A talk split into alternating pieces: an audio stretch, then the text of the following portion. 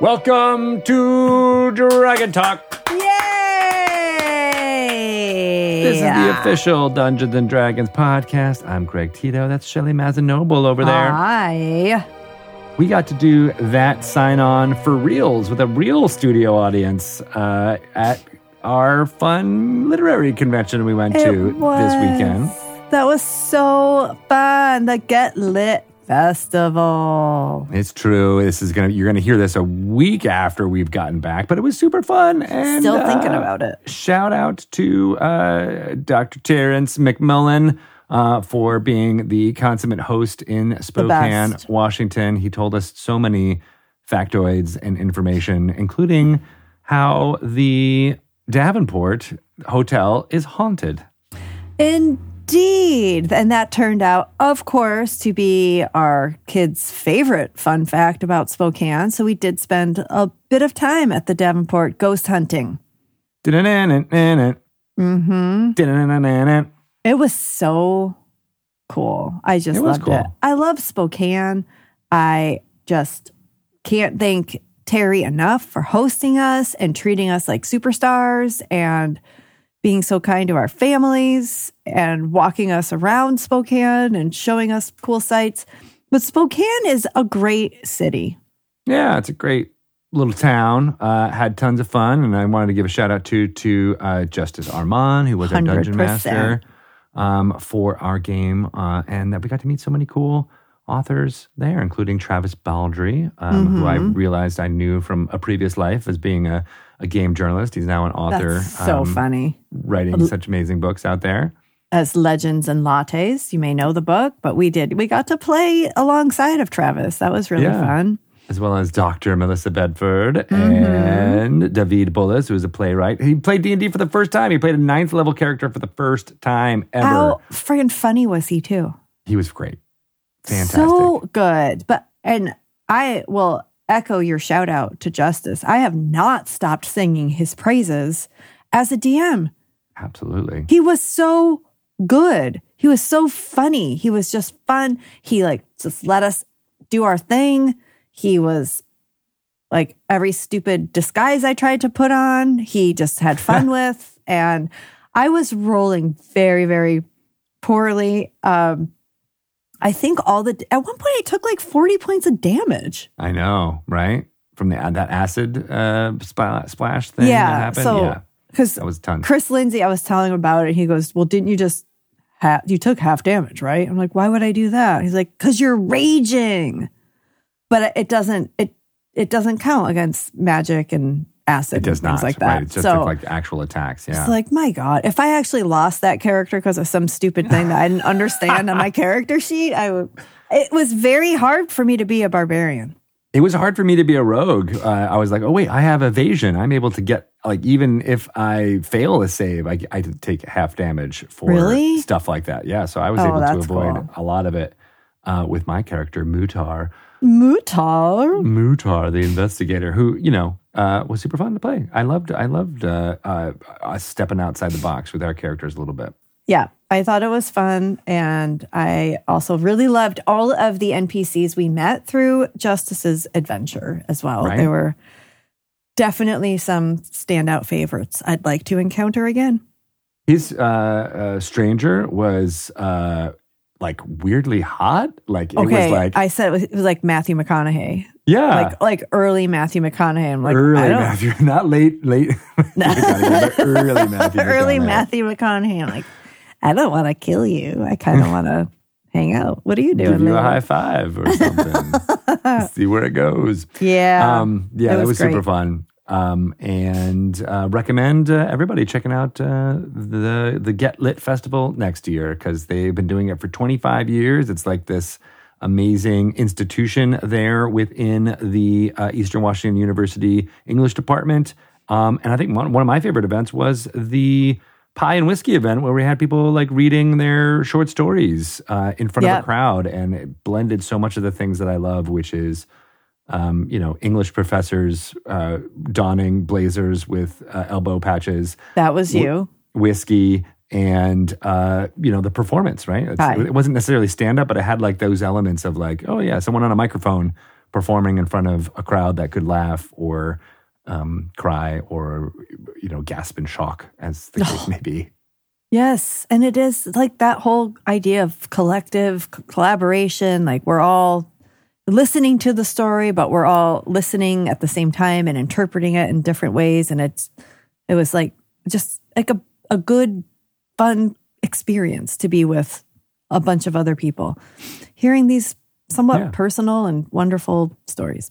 Bunch of other English majors. I love writers. That was my favorite part of college was just Yeah. being around writers.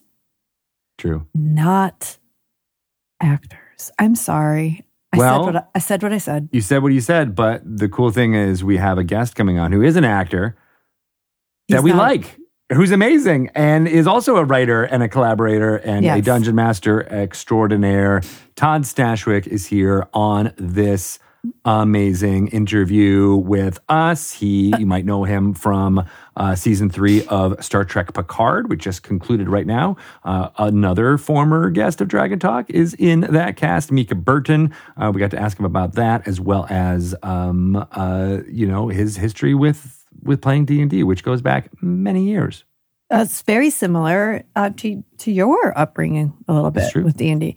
Uh, are you like? Are you like really excited about this interview? I'm very excited. are you kind of geeking out a little? I, I, I am because he was uh, so close and collaborating with uh, so many of the greats, you know, Sir Patrick Stewart, Jonathan Frakes, uh, Marina Sirtis, uh, all of the amazing actors that were in that Star Trek Next Generation cast and who came back for Picard. Super cool. I got to be honest. I mean, I kind of feel like it would be like interviewing a real housewife. For you, I totally yeah, would be. Yeah. I, I would be like sort of dorky right now. I'm, a, I'm a little dorky right My now. My heart's beating really fast on your behalf, but anyway, don't. I hope we don't nerd out too much on the Star Trek. We'll play it cool. 'cause- Play it cool. Play it cool. Okay, try. Yeah, Just try. Yeah. All right. Okay. That's exciting. Um, we also want to give a shout out before we get to that interview to all the amazing things that's going on with Dungeons and Dragons, including our friends on the D and D Beyond uh, community stream. Latia Jacques Yeah. and Amy Dolan have done amazing work, uh, as well as uh, Sarah um, in in making um, it a fun, interactive uh, show, harkening back to all of the things that are going on in the community. So, if you have not been paying attention to the D and D Beyond Twitch channel, make sure you go ahead and uh, start watching their weekly streams. Yeah, and you're definitely check out the vods um, if you don't get to see the stream live at on Tuesdays. But this this one that they just did um, with Ben Byrne and Sean Merwin from Ghostfire Games was phenomenal. Excellent. So check it out. Also, stuff. can we give a special shout out to someone who is part of our D and D family, yeah, Mr. Ryan Marth? Ryan who produces this wonderful show. Ryan has a short film called Through the Stars that you can now see on watchdust.com or you can go to YouTube, you can plug in Dust channel and you can watch it there, but it is a beautiful beautiful film and it was executive produced by our very own Lisa Carr and Ryan Marth and also Ryan wrote the the screenplay. And it's out there in and the did world. the music. He did the music for it And as well. he It's a very his own film. Audio uh, centric story, and it's amazing. Go check it out if you're into, uh, I, I don't know, kind of like You're the 80s sci-fi films. ET kind of vibe. Uh, it is. It's wonderful. Um, It so is, and it's so exciting that it is. It is out there for it's. It made the circuit, the film fest circuit. it's won awards, and you should definitely check it out. So please go look at watchdust.com or just go to YouTube and plug in Dust Channel. The movie is called Through the Stars. Through the Stars, Through which the is stars. one of the uh, alternate titles for Dragon Talk when we were trying to come up with Mm. titles. It was why don't we just call it Through the Stars? Yeah, but we didn't. Then We didn't Ryan. Ryan took it. Damn you, Ryan. Very Ah, exciting. we love it. Um, but speaking of stars, uh, I think it's time that we get to our star and Good talk to segue. Mr. Todd Stashwick. Let's get him on. Let's welcome Todd Stashwick to Dragon Talk. Yay! Fanfare. I brought my own fanfare. Yeah, studio That audience. nice. Yeah. I know. You're a bard at heart. Yeah. I love it. Song I'm- and dance man, Greg. Just a song and dance man I, from I, Chicago. I feel that, right? You've been you've been songing and dancing for a long time. Oh, don't even start. I'm, I'm ancient. I'm ancient. I just did the math, and that I have been a professional actor for 30 years. That's incredible. That it's Yeah. uh, uh, a people. storied, No. long career. But a lot of people are finding out about you for the first time, which is I'm just sh- getting warmed up, Greg. I know, right? you got a At whole new legion of fans. At 54, Shelly, I'm making my debut onto the scene. the Paramount Plus debut Yeah, on who's that guy? yeah. So familiar. Overnight. Yeah. You have Yeah. joined a storied uh, uh, franchise that people. I mean, I'm watching a lot of the older uh, Star Trek Next Generation episodes and constantly doing that thing. Oh, hey, look, there's that person that I remember from from that movie and that thing, and like now you're you're a part of that now. How's that? Yeah. How's that feel? It is. Uh, it is. Well, it's several things. Uh, it's it's amazing. Um, it is. It is. It's you know. It's all kinds of bucket list, and um, so it's two careers, right? So it's the job. I've said this before. It's the job of doing Star Trek, and then it's the job of having done Star Trek, right? and that does can that sustain mean? you for a long time. Well, it means after you've done it, you are now part. Uh, you are now an ambassador. Yeah. Uh, you are um, a custodian of of a of a legacy, and so I am. I am part of the representing that tradition of compassion and kindness and logic and all of the things that Star Trek embodies, I then uh, have to carry that forward in a respectful, responsible, uh, open hearted way. Amazing. And you get the opportunity to do that at conventions and things like that because I feel like 100%. Similar yeah. to the gaming world, there is yeah. a whole cottage industry of sci-fi conventions out there that this uh, is true. Are and banging down your door. That's also part of the the job of having been on Star Trek. Right. Right. Yeah. That's really cool. And it, I mean, it, I know Shell, you're not a huge Star Trek fan, so we won't uh, inundate There's you too much. Yeah. We, if you want to step away and binge, all right. we I got will this. be back. we'll I'll be back. There's only like four thousand hours worth of content, but I think Yeah. you can do I can, that. I can it. catch up. I will catch up very quickly. including the animated series and the Muppets Pigs in Space. So have at I'll start there at the Muppets. done. Yeah, you should Yeah. start there. Or Galaxy Quest might be even better. Um, Yeah. But I love how Star Trek and Dungeons and Dragons have a lot in common. They really do. They I mean, do. all of the kind of kindness and uh, camaraderie of a bridge crew is not Yeah. dissimilar from that of an adventuring party, right? There's adventures to be had. There's um there's uh and you know there's also fantastical elements, right? And when met with uh when met with fantastical elements, the the parties have to find the ways to problem solve. It is about it is about uh, creative problem solving. Yeah, yeah. Definitely. Yeah. So when in your career did you start playing uh, Dungeons and Dragons? When was when was that uh, the the origin Oh, of, of that I, uh, gamingness? Uh, I I I'm a I am the Stranger Things kid. Like I started in '79, and Nice. uh, and uh, so I you know my older cousin, my cool older cousin with the goatee.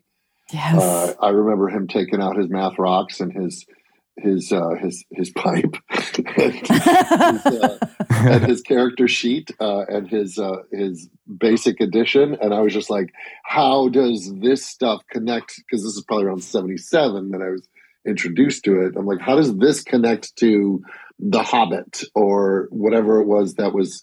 I think The Hobbit was seventy seven. So like, I was all into The Hobbit, and then that's sort of how he's like, oh no, it's like playing in The Hobbit. Like Oh. what? And I didn't grok it, or it took me a while to connect, but I loved all the toys. Like I was like, I was the minis and the dice, and they're like, how is this a fantasy game? I don't understand, but I'm willing to learn. And then around '79, it was all the rage. Like within two years, it was a brush fire, uh, and then so I played it pretty hardcore until '82, and then uh, Satanic Panic. yeah Uh, Yep, Everybody's I favorite. was that kid where a camp counselor said, "This is the gateway to Satan," and I and I bought it because I was young and imaginative, and uh, gave all my books away, and then 150 years later, circa I want to say 2012. Uh, uh, actor Abraham Benrubi was like, "Hey, I played Oh. D and I, well, I was at an audition. He's like, I played D and D. I was up late playing D and D. I'm like, what? Wait, what? People are playing D and D? Because I had just about faced and went on with my life for a good long time. And then he was like, yeah. So then I went to eBay and bought all my books back just so I could smell them. For the, you know, at this point, the Satanic Panic was hokum. Um, uh, I was a discerning adult and uh, bought the books back. I had nobody to play with, but I bought the books back. And uh, then around 2014, uh, I was like, enough is enough. And I went on Facebook. I was like, I want to play D&D again. And my buddy Yuri Lowenthal um, showed up at my doorstep with the uh, with the starter kit. He's like, me too. I'm like, No. you're going to start D&D. And uh, then I booked 12 Monkeys and left town for three years. Close. So when I came back from Twelve Monkeys, uh, the guy who was my trainer on Twelve Monkeys is also my DM. A, a, a- an amazing DM named David Nett became my my ambassador back to the game, and and he'd been you know active at Geek and Sundry, and so he knew a lot of the people in the streaming community, and uh, we started a game that we've been playing for five years, and that led me to DMing, and that led me to teaching my daughter how to DM. And now Wow. I have at least I have about four games a month. Four games a month. Different games, or are you playing weekly? Well, it feels like that, doesn't it? Yeah. So there's three ongoings. Uh, one I'm a player at, two I DM, and then I do what not hardcore three a month, but or four a month, and then I uh, and then I do one shots uh, often or Yeah. charity what charity events and, and and and the like. That's amazing. God, you got great hair, Greg. Look at that. For the viewers at home who aren't viewing it, this man has a forest of salt and pepper glory sitting atop his noggin. it's more salt now. It is legendary. Yeah, let's talk about that. yeah. Uh, It's legendary, people. I appreciate that. It's uh it's yeah, it's the, the one feature I've got. So I'm like, all right, let's let's let's put the spotlight on it as much as possible. And not to take away from your fantastic bangs, Shelly. I, they are, they, I, I don't want this to become a. It's not a contest. It's not. I I am not intimidated by Greg's hair. I I love that I get to bask in the the hair glory Well, it certainly often, casts like a sh- several several it, times It a week. certainly casts a shadow. It does. Because it does. Because it's standing But up straight. Yeah, because of, because of the. I am very used to Greg's hair just stealing the limelight. But I get it. what are you gonna do? yeah. I get fine. it. Yeah. Shelly stole the limelight uh, uh, this weekend when she was wearing uh, uh, bunny ears for our one shot that we were doing. What? Well, I was playing a Harengon, so I needed to illustrate. I felt like I was a barbarian as well. So I was like, what would a bunny look like when a bunny a rages? Yeah. I made a contraction out of it. I made it one thing. that sounds very D&D. It does. Yeah. So I felt like his ears would probably stand up. I love it. So I love Yeah. it. was into it. Yeah. Um, so what you play and you DM, is Yeah. there, do you have a preference? Do you love them both equally? Where do you feel most comfortable? Probably most comfortable behind the screen just because of the joy of play. The the DM never takes his needle off the record. I think Yeah. players can check in and out a little bit. Yeah. uh, when it's not their turn. Uh, I've you notice the phones come out. Right. Um, but I but I like the day. I mean, I just I just love the the the spirit of the game, and and I'm an improviser, so I love remaining nimble and zigging and zagging with them, and getting to play multiple characters throughout a session. Um, I'm pr- I probably if, if somebody said you had to pick one for the rest of your life, it's DMing and and also you know I often get the complaint like nobody's ever invited me to a game. I'm like learn how to DM, then you are the one making the game. Yeah. Uh, my joke is that DMs are like the high school drug dealer from the 80s. Like no one wants to be one, but they won't get the party started without them. So it's like I encourage people to be a 1980s high school drug dealer. no, I, I encourage people to DM. Like I, I, say, you then are the one who starts the party. Yeah. I think that is how 99% of dungeon masters become dungeon masters. Like, I want to play. okay, I guess I'm doing this. Yeah, Someone's got to start so it. people. I go, "Oh, do you play D and D?" And they're like, "Nobody's invited me." Like, Oh. well, there's another route in, Yeah. and that route in is is DMing. You got to be that organized. You got to have that kind of producer organizer brain, though, Hundred percent. to a certain extent, right? So, I mean, you've done a bunch of that uh, as well, right? In Yeah. addition to acting, right? Have you done any? I just Facilitating uh, on, on things? stage, more like theatrical stuff. Not Yeah. Uh, I haven't like produced television or film, but I've done um, I've done more uh, like stage stuff quite a bit. Yeah, Yeah, when that takes a village, right? Like you have to wrangle so many yeah, yeah, folks. yeah, and- yeah. And you also have to trust that somebody's going to do their job Right, right. because it's a lot of uh, it's a lot of um, it's a lot of taste making and uh, and uh, delegating. Yeah. Si- similar to dungeon mastering as well, right? Like you just See, need, see, it all, all comes back around. It all Yeah. does. it does. D and D is the root of all things. Kind of is. Yeah. I love your uh, your history at Second City, uh, uh, you know, and, and and and coming up from from that like kind of storied comedic background. Uh, what was that like? Does that like inform your Well, stuff I'm now? And I mean, like I'm a I'm a Chicago boy. Like I I was born and raised there. In fact, uh, back in the day, my cousin and I used to go to camp in Lake Geneva, and we would walk. No way. dun- we would walk to the dungeon in the uh, in the early '80s and buy minis and dice and stuff at the dungeon. Like, Um, did you realize you were like right there Oh, in the hub of D and D? No, that's why we went. Like That's amazing. we we knew that we uh, had a privileged position. I remember meeting a, a guy at a party and t- talking. The guy had a shirt that said Gygax on it, based on the band. I'm like, oh, and I shared that story. And then uh, my friend Kyle goes, oh, this is uh, this is Luke Gygax, and, and that is and that is how I met Luke, who has now become a fast friend. But uh, it was like I'm like you know like sharing my little braggadocio. I'm like, well, in the day I used to go to the dungeon, and he's like, oh, that's great. Yeah, I never made it there. Dad never. We weren't. Dad wouldn't let Like- me.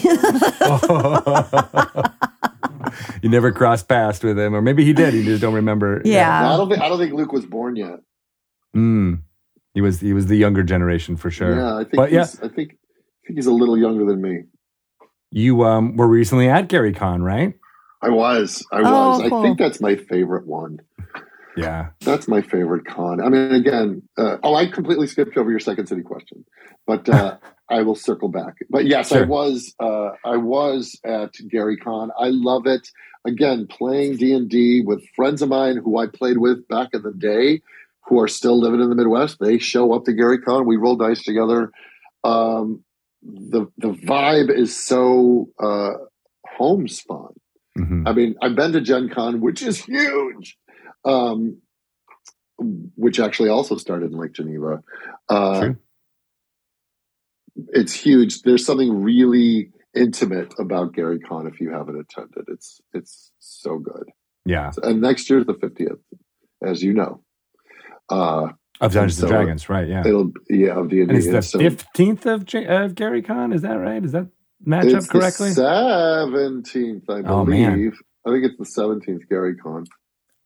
That's why I need the math rocks because I'm not very good at. That's, at yeah, that's, what, logs are for. Yeah. that. it's four d six uh, years old. That's what Um, it is. But to answer your Second City question, uh, yeah, I was in uh, I was in Second City.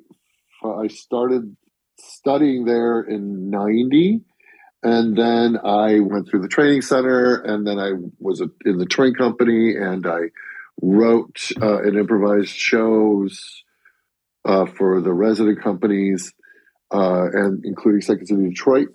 Um, and then I left in '95 uh, I was up for Saturday Night Live, so I went to New York to to hawk my wares. Uh, did not get it, but it moved me to New York. But uh, the That's cool. skills, uh, you know, the seeds of, of improv are planted in my youth uh, playing this game. Did you? Uh, so, I mean, just loving SNL stories. Like, what was that audition process like? It was crazy because you know I, we were flown out there, and I did my uh, audition where the host um, does his monologue, um, and so I got to be there in Studio 8H and stand there and look out at the empty chairs and you know you kind of do your bit for for in the dark uh, for no one because all the executives are up in a room Uh. somewhere watching you on a monitor. Uh, but it was fun. Like what a what a thing. Like how you know you, you, there's moments in my in my career that I I kind of track and, and and dog ear and go okay this is special. Don't forget this. This is special and that's definitely definitely up there. And even if I never booked the show, it was suddenly like this kid from the suburbs of Chicago is suddenly through gumption and opportunity and luck uh, finds himself here. You know, Yeah, it's wild. Yeah, it is Yeah. wild.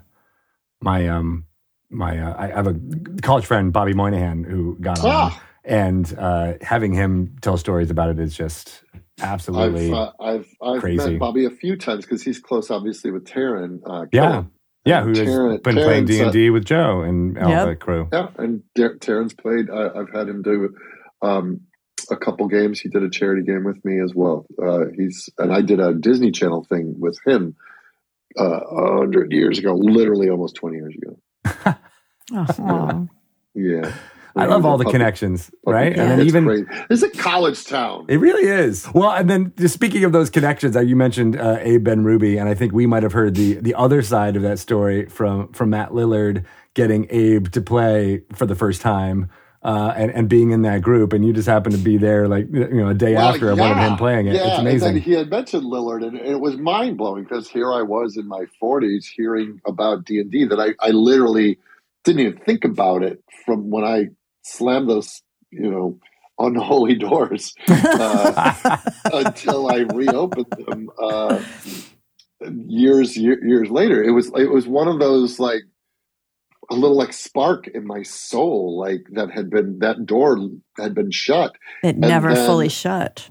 and it never fully shut and it and it opened up again and and it really was a homecoming it really Mm. uh you know you i i i'm striving for that feeling and it's right there. And uh i i absolutely because the game scratches all of these itches including uh, a nostalgic itch but as well as fellowship and improvisation and theater and storytelling and Yeah. fantasy. It really folds it all into one place. But yeah but but like my my my d&d is very much rooted in that late 70s early 80s vibe and Yeah. so uh i love like i'm a greyhawk boy hey while i have you any chance we're gonna see some greyhawk if it were up to us, yeah.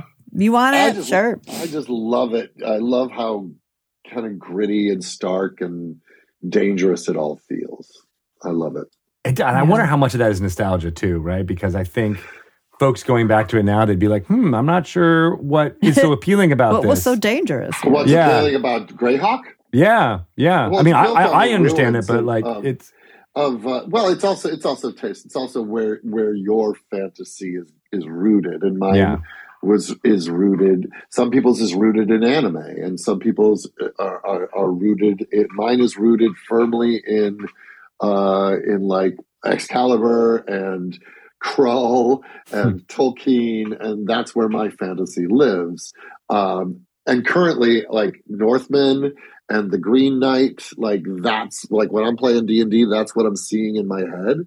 oh, interesting. Um, but other people, uh, like I said, they came up with Final Fantasy, and they came up with Narnia, and, and so it's probably a much more buoyant and, and colorful uh, realm that that lives in their head. And so, so you're 100 percent right. It is, it is. What what are your buttons that uh, are pushed with fantasy, and where do you seek fantasy? Some The people thing- Game of Thrones. Yeah. Yeah. The thing I always loved about Greyhawk was that idea that maybe it's actually our past, right? Like that there was this major uh, uh, cataclysm that happened because of Yes. war, because of the Cold Yes. War, basically. And I'm like, oh, that's what I. I mean, as a as an '80s kid, that is the it's like it's Red Dawn and what happens afterwards, and like, oh gosh, Yeah, I, yeah, I like it. I also like, um, I like, and I try to. I mean, I I play Five E now, uh, but I try to give my games that that survivor vibe. hmm Like I, we'll see if you get through this week. like it's, it's dangerous, and and my daughter, she wants to hold on to her character for the rest of her life.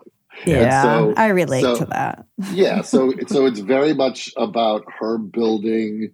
Uh, and she'll build characters she doesn't even play, and she'll draw them, and she she lives very much in that world, as does her friends, and they're they're as invested as I ever was, uh, if not more, because there's more choices. Uh, there's more there's more races to choose from, and there's more subclasses to choose from. We were like fighter, magic user, Hmm. uh, Thief, and that's it. and, and elf was a class. Yeah, Um, but I played uh, elves because they were the fighter mage thieves that could do anything. hundred percent. Yeah, and and so uh, I uh, that's what I think is so great about the game is it's liquid and it'll fit any shaped decanter. Right? You whatever your taste is, there's a version of the game that will suit it, or you bend the game to the things that you want it Right. to be. Yeah. Yeah. Did I see um, on Twitter that are you playing Tomb of Horrors right now?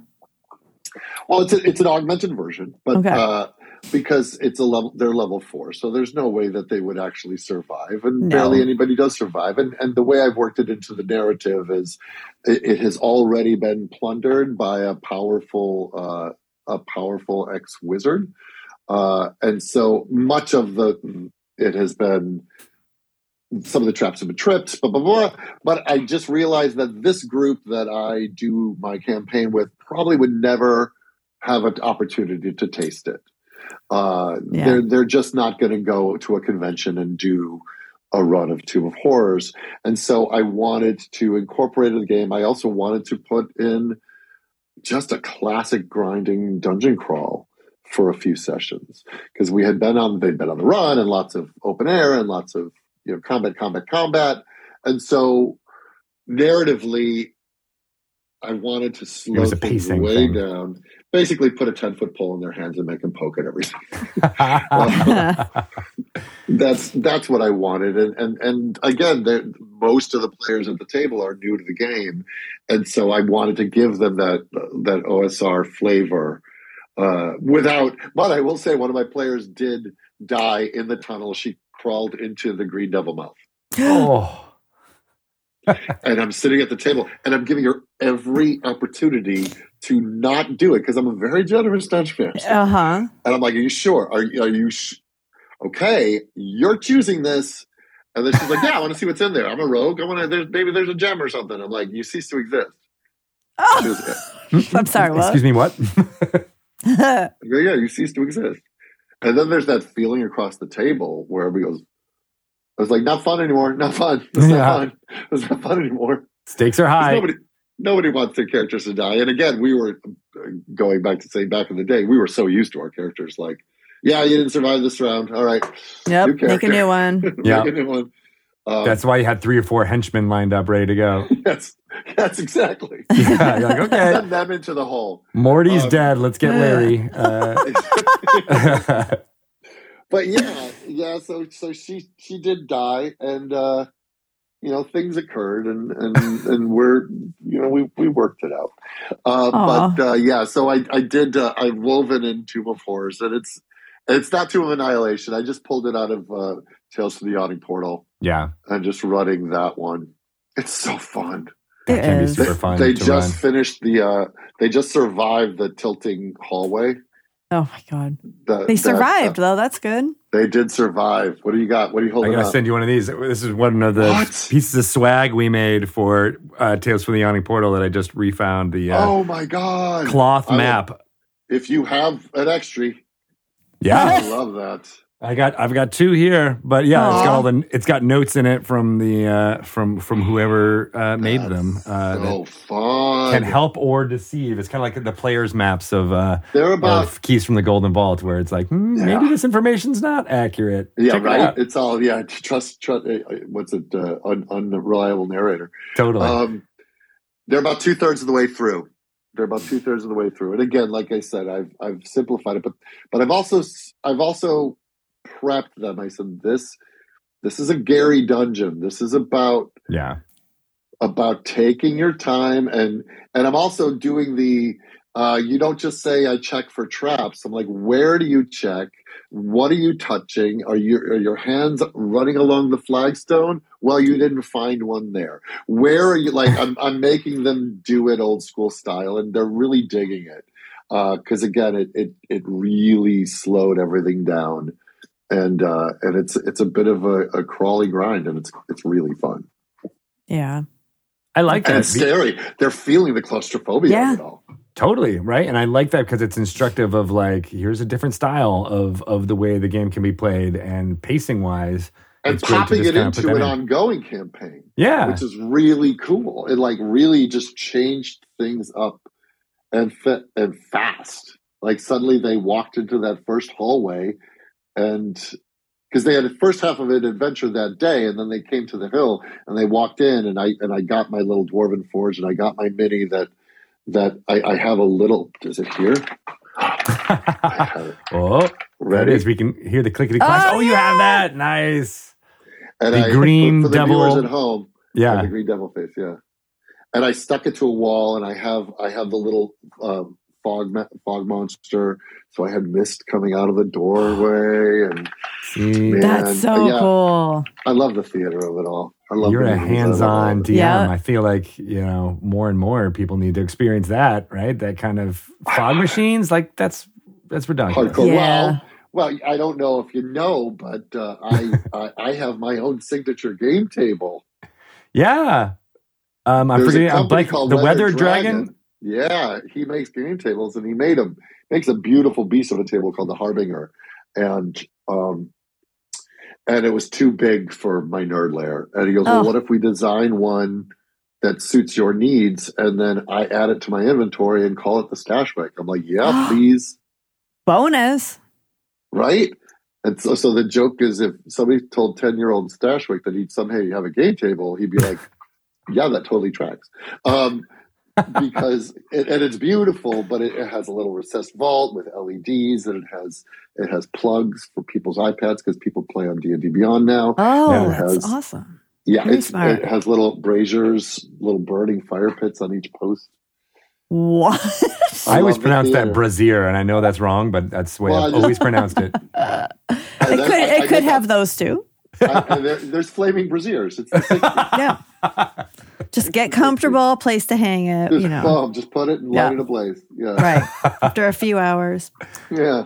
Uh, so you mentioned uh, the fog machine is super cool, but also that you were trying to help that poor rogue not crawl into the green devil face as a DM. I'm on their side.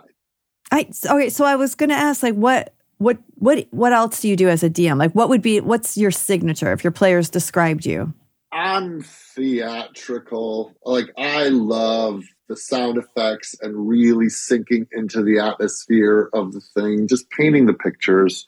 Um, and I love jumping into like a little improvised scene with the with the player characters as an NPC. Um, I'm yeah, like I said, I love the theater of it all. That's I mean that's what I am. I'm an actor boy, and so and that goes into the theater of the fog machines. I love the Dwarven Forge. I love maps and the minis. I love all of the the pomp of it. Doesn't mean I we can't do a, a quick and dirty theater of the mind. Uh, but I like doing the reveal, like because the tabletop has a flat topper, Mm. and then you can you can play on the top of it. But then like I'll send them out of the room because I got something set up underneath, and then there's a big Oh. reveal, and yeah, That is that is the theatricality of it for sure. it's like doing Yeah. all the stuff that I didn't have the access to when I was 11. Yeah. But it's all the stuff I would have wanted to do, and you know, we spend our adulthood living the childhood of our dreams. That is sweet. So, in addition to being a DM and a player and all this amazing stuff, you're also creating a cookbook of Yeah, cocktails. yeah. I guess it's not a cookbook; Cocktail it's book. It's a cocktail- cocktail book. Mystic libations. Yeah. Yeah. So uh, we were so Brandon Kleyla, who is my partner in crime on this, he's a former Imagineer.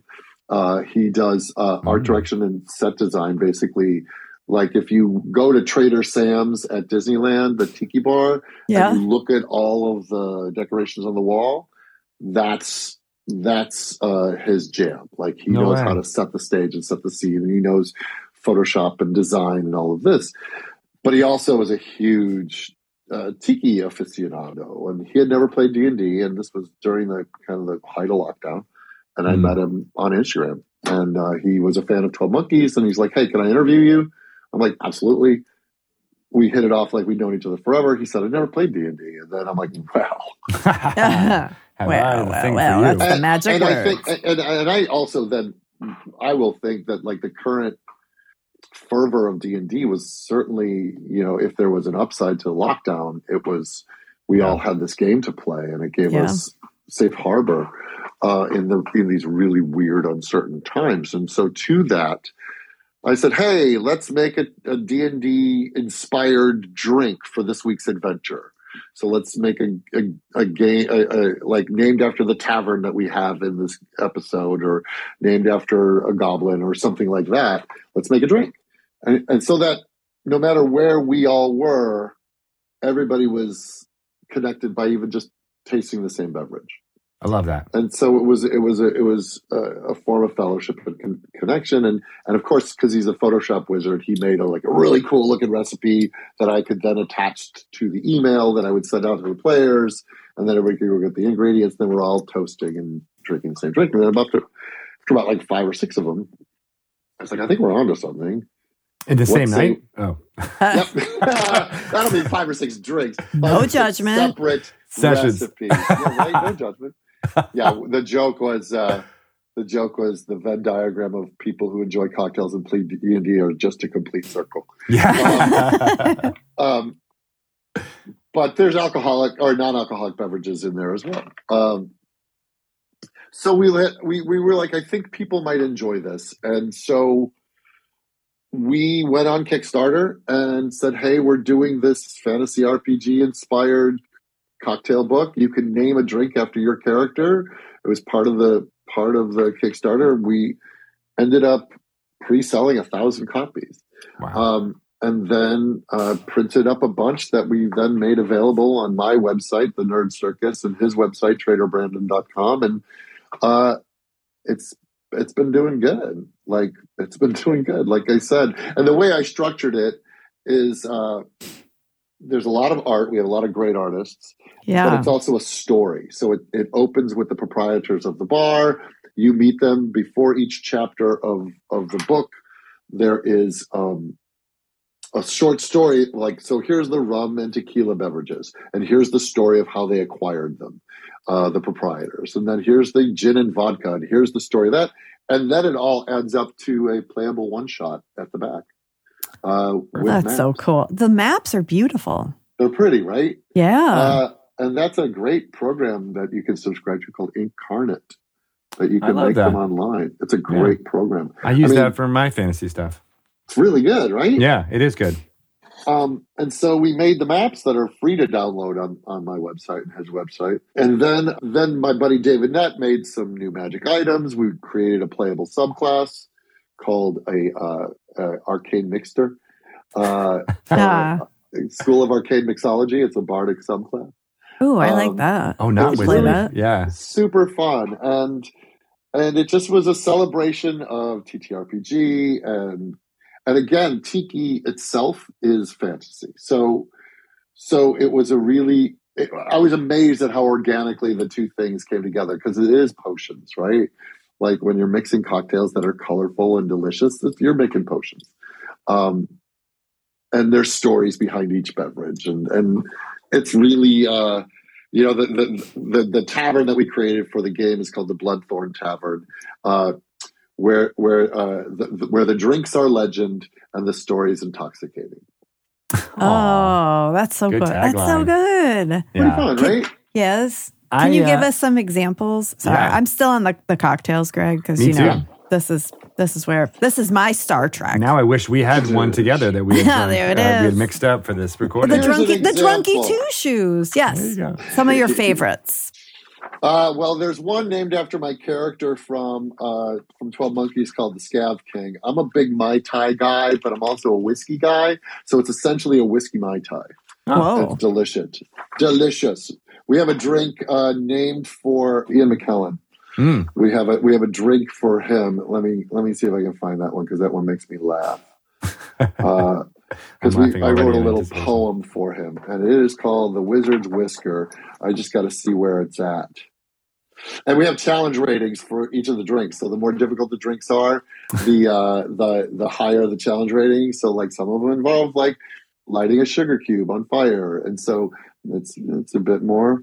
Oh, and also there's a whole like these are the tools you need to Yeah. make drinks with, Oh, Um, yes. and then making different si- types of syrup. So it's like it's as It's like a teaching of bartending as well as all of this stuff. The potions class. percent. Okay, it's the Gray Wizard. So Ah. this is the drink, the Gray Wizard, and uh, it is a vanilla vodka with Kahlua, and then there's root liqueur, so it has a little root beer, ginger beer, lemon juice, and simple syrup. Uh, so here we go. Uh, here's the little poem. Graviturgical wizard, when spoke of, it's heard. He's well schooled and literature. This drink is inspired by those he admired uh, himself a man of his word. A bard of the stage, on screen was a mage. He also played Richard III. A knight for the queen, what a life it has been for this masterful gentleman bird. Oh, Uh, that's beautiful. So uh, Brandon uh, actually played young Ian McKellen in Gods and Monsters. Oh, no way. Wow. So he knows him, and so we wanted to make a drink in honor of Gandalf and uh, and and that. So it's a, it's just a delightful uh, a delightful experiment that we did, and it was a lot of fun. I dig that. And I love the story too about how everybody in your group over Zoom or whatever was having the same drink. I love that That- because Yes. there's such Connection. a Yep. yeah, right. It's a connection, right? And you don't get that too often, especially when you're playing online, right? You get that a little bit when you're when you're in the same area. Uh, I always love maps for that reason because it's like the one time where the characters and the players are both looking at the same thing and and making decisions based on on the same thing. But uh, you know, I think Yeah. Dungeon Masters can use a lot of the theatricality stuff that you're talking about, but drinks are are, are amazing for that. And you mentioned Yes. potions. I one of my favorite DMs used flavor notes for when and I'm thinking of old school uh, Renaissance type stuff. He used flavor notes whenever we found a potion. He would never tell us what the potion was. He would just be like, "Oh, this potion uh, tastes like uh, you know uh, lemon," and it was always consistent that lemon meant a strength potion or something, Oh, right? that's That's a good idea. Yeah. And so we would have to taste it a little bit and then piece together. What do we remember? Do we take the notes? Do we know what this means? And we're like, you know, trial and error. So good. yeah. I love that. I love a making your players work and remember stuff. Right. Um, because I will often throw it out to them to let me know where they're at in the game. Because memory is fuzzy. you know, like, right. like, like I I try to remember as much as I can, and I take my notes. But it's also, you know, they know what they know, and they or, or what they choose to write down. It's uh, it, make them work for it a little bit.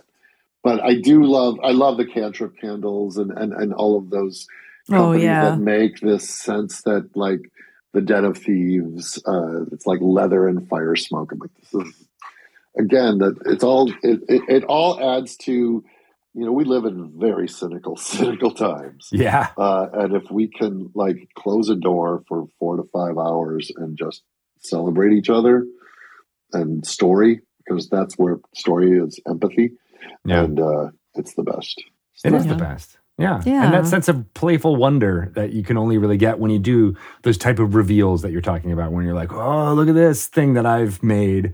Hundred percent What beats that, right? What beats that joy that you see in people's eyes? it's as good as it gets Mm. Amazing. Can we talk a little bit also about game design? You dabble in that field as well? Uh, I do not dabble in design. I Writing? dabble in the narrative. The narrative. Of, and currently, I'm co-writing on a Captain America Black Panther game for Skydance New Media um, and Marvel. Uh, so I I uh, I marvel at the wizards that uh, are actually designed, and I get to, you know, because of the way that uh, the woman who uh, has brought me along for these journeys, uh, Amy Hennig, created Uncharted. Oh, um, yeah, she's a. she deal. has been my collaborator for like a decade now, and uh, I worked on a Star Wars game with her for a while. Um, she's very collaborative, so she invites narrative to sit on, uh, sit in on the the uh, level design as well as the art. Uh, we are part of the conversation so that there's a verisimilitude uh, through the whole process. Um, so if it ever if there's ever a question and I can answer it from a narrative standpoint, I'm there for that. Uh, yeah, it's it's a it's a it's a really cool thing. And again, it all tethers back to this, right? Because because D and D and the you know the, the mechanics uh, are all under the hood in so many video games hit points and the like. I love it when a when a I hear about video game development because it can be so different from from anything really. Like it, yeah. it, there's so many different moving parts. It's different than than film uh, because the you know the things can take years and years and years and, and hundreds and hundreds of people to to complete. Yeah, but having that narrative kind of you know through line that foundation is super important. It's important. It's important. And, Everything has and, to come from that. If you feel the stakes, if you feel the stakes of, of, of why you are, I mean, look, let's be honest. Many video games are just murder simulators, right? and so, uh, Call of Duty and whatnot, like that's what they are. And so, uh, you're going through and you're mowing down as many uh, virtual humans as you possibly can or monsters or ghosts or or aliens or whatever it is. But the narrative then gives us this this framework to see what's at stake to feel uh feel the the, the forward momentum. Yeah. Yeah. Did you uh switching back to to star trek because i feel like there's what now? So so much more to unpack there. The surface. I know, right? But it, it, you know, uh, you got to be at least on set with uh, Mica Burton uh, and all that. So yeah. did you guys trade any D and D stories? She's been on you know a bunch of stuff she, here from uh, Wizards. She's actually going to be coming to play D and D with me in a few weeks. That's great. Um, we have not uh, rolled dice together yet. Uh, that has been a harder thing to get off the ground. Um, and so so so uh, we did trade stories, and I just we she just rented out the Alamo Draft House to watch the final two episodes. Uh, oh, sweet! Picard and and the the Critical Role folks were there, and so it's always it's always game talk. Uh, it's always game talk. It always comes back to that. you can't help yourself. Have you uh, been able to convince any of the other cast to to yeah. join the D and D trend? Uh, well, Terry Matalas, who is uh, our our showrunner, he has played with me, and I think you know Wil Wheaton has. Uh, yeah, we've talked about rolling dice together. Uh, I, will let it be a surprise if and when it happens. I'm not going to out uh, anybody until they've actually committed, uh, and I'm not going to put any pressure on them because it's, it's a s- slow walk for some people. It's a it's a they see it as very intimidating. I think. Yeah, that's yeah. something that we've encountered a lot, right? And I. I, I, mean, how many, it doesn't, how many times you can say like it's not intimidating, it's just acting. You're having fun. You're doing all the things you're using from your from your day job uh, for this yeah. thing, right? So, have you how, how have you any tactics you found on how to get people to kind of understand that? Well, the phrase that I the the, the the thing that helps people, I think, understand it the quickest is I say it's improvised storytelling, where the dice determine the outcome of the things you want to do. And so, uh, yeah. And then I'll just give them short examples. It's like you're trying to climb, you're trying to throw a rope to get yourself out of a pit. You roll the dice to see if you're able to get that rope to hook up around a tree with the grappling hook. Oh, it didn't work. Oh, in fact, it fell. You rolled a one. Well, the grappling hook fell back in the thing and bonked your dwarf friend on the head. Like, and then they they start to go, oh wow. So like a simple die roll inspires story. I said yes, and there's no bad rolls, only good stories. Oh, I love that. Right, and so so it's all like in in filmmaking and in storytelling and in book it's it's all about upturns and downturns and and dice rolls determine the upturns and downturns. And they get it then. They do get it. And then when they see it in practice and play there yeah. was there's a great little video that uh, it was a one-on-one with Mercer and Stephen Colbert, Yes, yeah, I saw that. And he's sort of taking Stephen back through the game, uh, Red Nose Day thing. Yeah. It was just the two of them.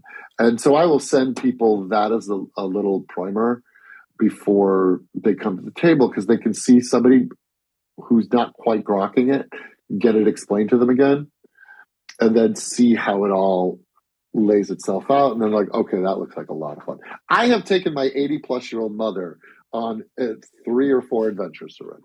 Wow. What? Wait, you play with your mother? I do. I do. My mom loves it. So My mom was loves it. was your mother ever, you know, back in the the days, the eighties, was she in support of you giving away oh, your yeah. books? Yeah, absolutely. Oh, well, she wasn't in support of me giving away my books. I don't think she thought about it. I think Hmm. she was she was absolutely in support of me playing the game. Oh, My dad made my DMs box. They were not the ones who were pushing me to, away from the game. It was that camp Some counselor, that got under my skin. um, some teenager. but it was it was very much very much uh she was very supportive of the game uh my decision to leave the game was was my own childhood fears uh and i'm so glad i came back Right.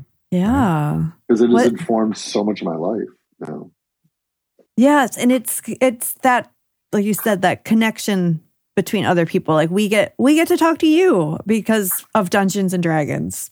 I don't know don't know if our paths would have crossed otherwise, but we you have it made it's that common ground that you now have with wherever you go. There can be that. And the and the and the relationships, the new relationships and friendships that I have forged, and Yeah. and and created new things, right? Like created created adventures that are memories that I have, created a book, created a, a table with another dragon. Like like I've like, I've I've been so fortunate to find people like-minded souls that like you just said that I would not have otherwise connected with Michael Jimenez, who worked at Weather Dragon in on, on the East Coast. Like I never would have met this guy uh, had it not been, and and you know we've made a thing together, uh, and it's exciting. Like it's exciting and it's fun and it's. Uh, and I'm a firm believer that the reason that we exist is to play. Yeah. Like Yeah. that's the meaning of life. Alan Watts, like that is why we are here. Uh, everything else we do, we feed ourselves, we clothe ourselves, we medicine ourselves, we uh, go to our work so that we can play. Um, that's the reason that we are conscious is to celebrate our consciousness and whatever that is, whether that's rock climbing for you or surfing or building a table or, uh, you know, squash. Like, are you a gardener? That's your form of play. but that's the reason that I think we're here. That's the reason we're alive. Right. That's, I mean, the, the Maslow hierarchy of needs thing, right? Where you're like, okay, here's the basics, and then community is one of those. Yep, Mhm. self actualization, and self actualization is play. It's play. It's true. Yeah. I love And it. So think it's, D and D it's helps the with all most those. important thing. Um, so I do not consider this a hobby. I consider I do so much everything else. I do Star Trek so that I can play Dungeons and Dragons. well, uh, I mean, uh, spoiler for anybody who has not seen the conclusion of uh, uh, season three of Picard. If you don't want us to get spoiled, stop now. Um, but what's I'm asking that because what's the future, right? Because there are things that occurred to you, but then I see your name still being talked about in in, in I died. these Greg. future things. My yes, character died. yes, Ca- Captain Liam Shaw died, but you He's know, no more. so did He Data. ceased to exist. He ceased to exist. Can't they put you into an android hellmouth. body like they did Picard? Like it's that easy. Well, like I, yeah, again, I joke that uh, like if there's an in memoriam, I want to be in the one that has Spock, Data, and Picard. Because they all come back. yeah, so so I and like t- it's science fiction. It's not like I died on Law and Order. Um, uh, no, They just write a new character for you there anyway. Order. Yeah. Yeah. I think I've done one of those shows twice as two different characters. Yeah. Um, but uh, yeah, it's science fiction. So you there, Terry Matalas uh, and and the and the, the the crack team of writers that they would have if we got a spinoff uh, of some kind, uh, and that right now there's no intention of one that I know of. Um, but if if uh, if the fans, uh, the pressure has been amazing, and the fans managed to persuade Paramount to make more adventures in space, Terry's got a plan to see this stupid dipshit from Chicago again. That's me. That's me. okay, D and D fans, they can. They're good at getting what they want. So let's rally rally the troops. I've got a pitch though. I've got a pitch. What about Spelljammer? Mm. Right?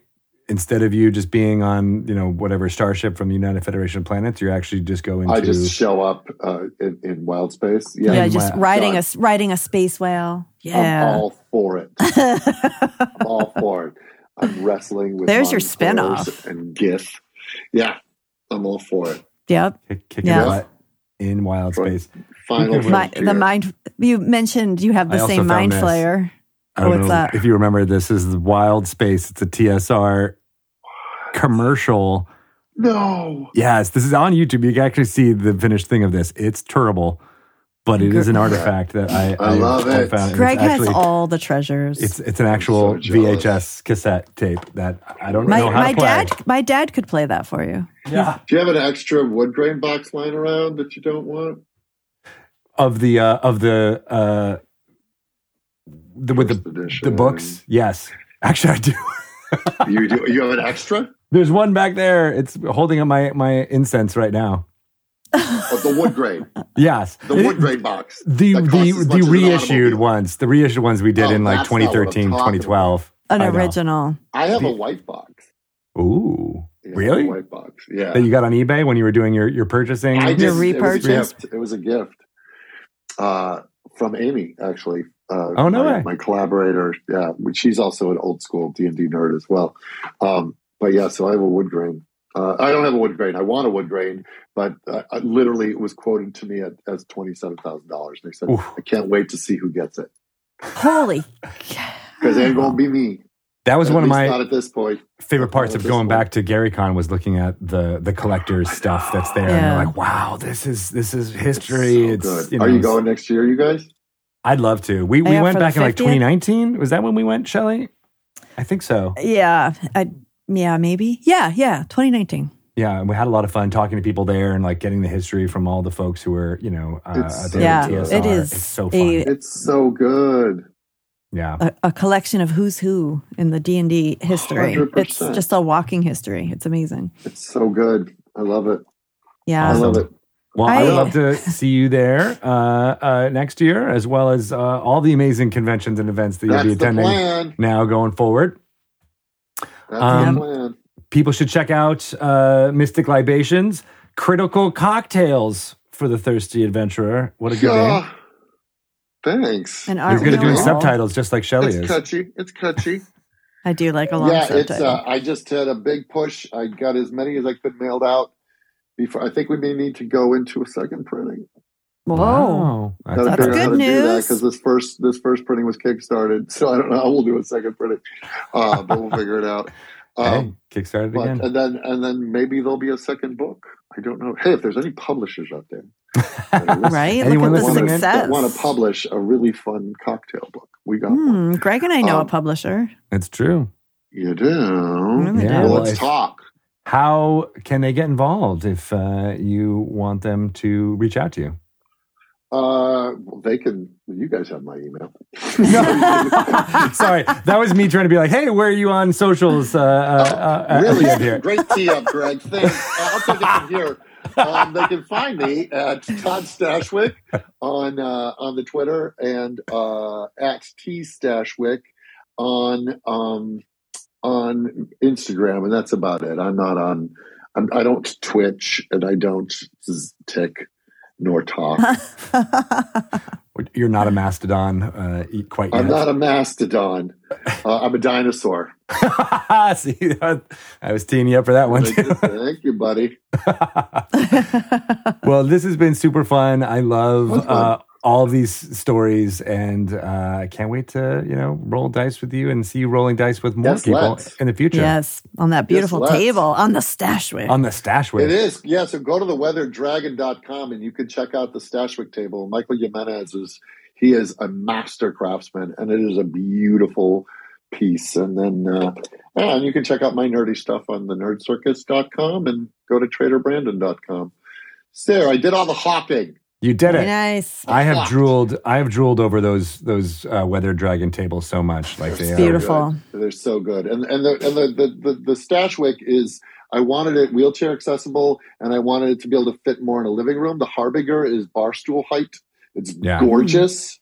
Uh, so that you can sort of stand at the table because sitting for hours can get a little tedious. But I just wanted something a little more, a little more intimate, and so he's like, "Then we're making that." So now he's you have choices when you go to his site, but So he's, uh, he's a master, and, and he's actually, uh, I believe, bringing a Stashwick to GaryCon next year. So Oh, in- in- nice. in- we'll see it in real life. See it in flesh.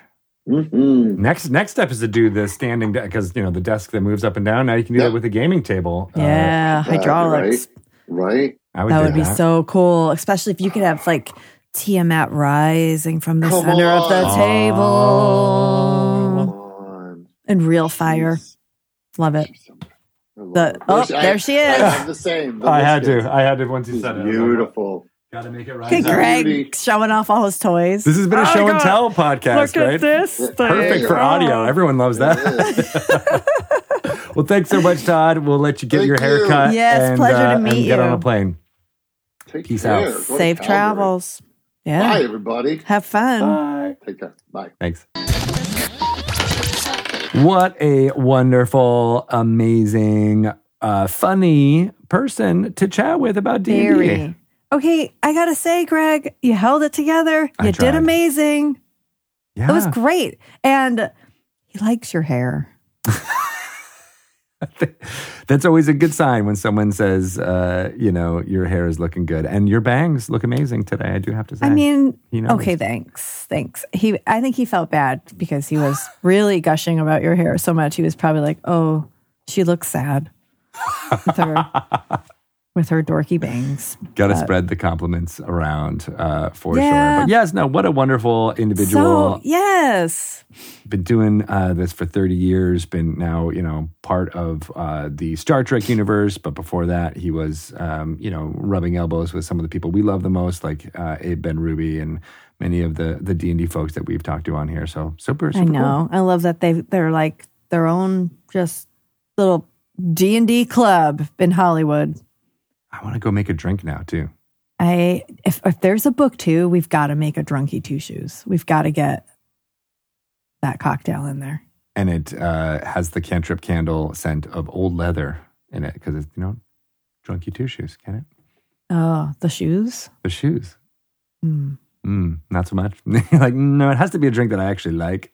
Mm. Yeah. We'll think about it. Well, I We're mean, gonna- we'll do some mixology and some testings uh, to figure it out. Happy to play test that. drink test. Yeah, for sure. I'll be your Huckleberry drink tester. well, uh, thank you so much for listening. As always, Dragon Talk could not exist without you all being wonderful folks out there. Uh, we'd love to spread the word and get more people to know about what is going on within the Dungeons and Dragons community. So please, if you haven't shouted out from the rooftops how much fun you have listening to Dragon Talk, please do so on your favorite social media of choice.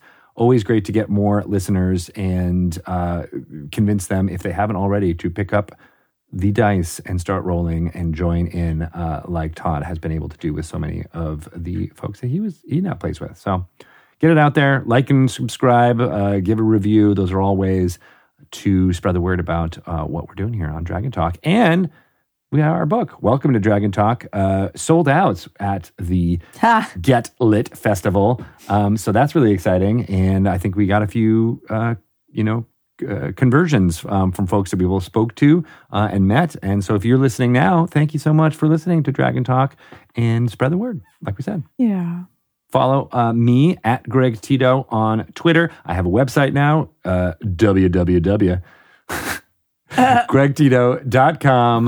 Um, it's a dorky ass website, but I'm always looking to do more fun stuff and add to it. But you can check out all the projects that I'm working on there, as well as how to pick up Welcome to Dragon Talk and the latest news about uh, my short film, Ex Husband, uh, and let you know about that there. I am looking at your website now, and this picture is so perfect. Did you stage this? How do we have this perfect picture of you in your D and D T-shirt with a character sheet in front of you? That's me at the end of the table at the Thanksgiving D and D game that I've talked about before. I just was there, uh, and it was a candid shot, which are always my favorites because That is so good. There's our book. I love it. It's a very beautiful website.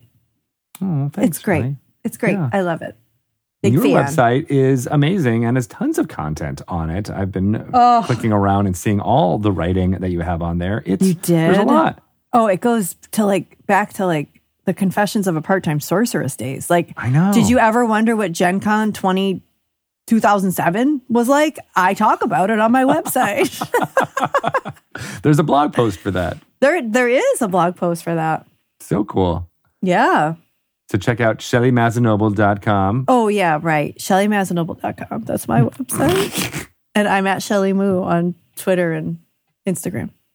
Awesome. And then find out everything about what's going on with the D&D at D&D Beyond. That's the best page. There's some play testing going on for the 2024 Core Rules update. So check out what's going on there. Download the Unearthed Arcana uh, and play around with it and let us know what you think um, for when the survey opens up in a few weeks. So good stuff there. Yeah. I think I final shout out I want to give to the Magic Story podcast, who is dropping uh, amazing content around the Magic the Gathering story and lore. It's uh, a big part of why I love that collectible card game. And so, if you're interested in hearing um, lore and stories from an audio uh, in an audio medium, uh, go check out the Magic Story podcast for their content coming around for the March of the Machines. As well, I think it's now time to get to some more fun play Yeah, yeah, yeah. we with Drunky Two Shoes. When we last saw her, she was holding a magic item and saying abracadabra. Yep. It was Sounds a statue right. She found on the uh, desk of the office of Shola, the speaker for the Radiant Citadel, or one of the speakers for the Radiant Citadel who has gone missing. Uh, and you had uh, distracted some guards with some very well placed uh, illusions, uh, and only have a few minutes. A very scared gnome pointed you here. And you have this magic item that you think, uh, after a detect magic spell from Jonathan, uh, is made of transmutation magic. Yeah. And as you activate it, it starts to thum, uh, you know, thrum and, and hum in your uh, hands, and an image of Shola um, projects out of this magic item and is now because you're pointing at the desk, standing on top of this desk. It's a shimmering, glowing uh, yellow version of Shola. Uh, but she uh, moves and addresses you as the holder of this magic item and says, If you have found this, that means you are at the start. I have left the Radiant Citadel to deal with very important matters, but you must come and follow me. I am in Manavarsha, one of the worlds connected to the Radiant Citadel. I'm following up on a important thread that was put in place more than 200 years ago. And if this is Drunky Two Shoes, I think I know where your brother Daryl is. And the image fades immediately. Did you guys see that? Um, Jonathan says, "See what? What are you talking about?" You didn't just see Shola on the desk? She was on the desk. Is it an in- invisible spell? Like I still have detect magic up. I should have been able to see that. No, I came out of this little idol. There was something glowing on the table, but She I thought said that was, she's in Mana Sh- Sh- Shriva. Manavarsha? Mana Manavarsha. says and that we have to go. We have to go there, and she might know where my brother is. It could be a trap. In fact, it probably is. But if she has my brother or any insight into where he is, we have to go. All right. Samson is, uh, uh, you know, kind of, you know, buckling up his uh, equipment and just being like, "All right, we, seems like we we we know where we need to go. How do How we do get, we get there? there? Oh, shoot. Does anybody know how to get there? Know me. Um, hey, gnome dude. Yes. How do you get to Manasheva? Manavarsha? How do you get? I mean, you know what? Let me just write that down. Manavarsha. It's uh, Moni Versha. Moni Varsha? Moni Versha. And you can uh, get in one of the uh, crystals to take you there. I, I don't know. Is there a, a place called Manavarsha and a place called Moni Versha? Because I don't want to go to the diff- I don't want to go to the wrong place. Some people uh, have a better accent uh, than than than I do, but Oh, I, I always thought it was uh, uh, Moni Versha. Okay, we'll take. We need to go to Moni Versha. Yes, so that's uh, w- h- how did you enter this place? They take one of those uh, crystals and they can transport you there. Do you know a lot about this place, Nomi? I have never traveled uh, to to that world, no, but I know that it is um, uh, uh, quite wet. Uh, it's a lot of uh, plants and jungle, and uh, it, it's not, it's not for me. I don't I don't like that type of thing. And my wife, uh, she's got the you know Yep. the the rheumatism, and so that type of thing would just be not very Goodbye. good for her. Goodbye. Uh, uh, okay, am I free to go now? Yes, you are. Thank you. Okay, and so yeah, you bumble, you know, uh, shove off with with your your cohorts. Let's go to the crystals. Okay, as you uh, leave out of the offices uh, here that are carved out of the crystal here in the center, um, you see guards are still kind of investigating and looking around, and there are now new guards posted at the entrance. So you kind of leave the office area and you see the hallway that leads to the outside uh, with more fresh air, but there are two guards there. Do I know how to get to the crystal? Is it obvious? Yeah, you spoke to um, one of the healers there. Jonathan led you to the healer. Altia was stationed there. Uh, if you remember, you spoke to the guard about the other guards there at the the way area to give them. You know, that's where you paid your toll to come in. Oh, okay. Um, I'm just gonna stomp right by with authority because we can't hide from them. They they're gonna see us walk by, right? Yeah. Yeah. So we're just gonna just I'd say to everyone, just act like you belong here. Let's go. Oh, oh, okay. Um, stop, and then. Uh, Blades of Grass is just like, yeah, let's let's go. I like that. Um, I would love you to roll me a intimidation check or a Hmm. deception check, whichever you would prefer. I'm equal in both. Equally not great. Oh, but a 17. A 17. And which one are you going for? Are you going for I did intimidation in- or deception? intimidation. Intimidation. Okay. So you're just going held up high, walking forward, um, and uh, everybody is trying to uh, emulate you.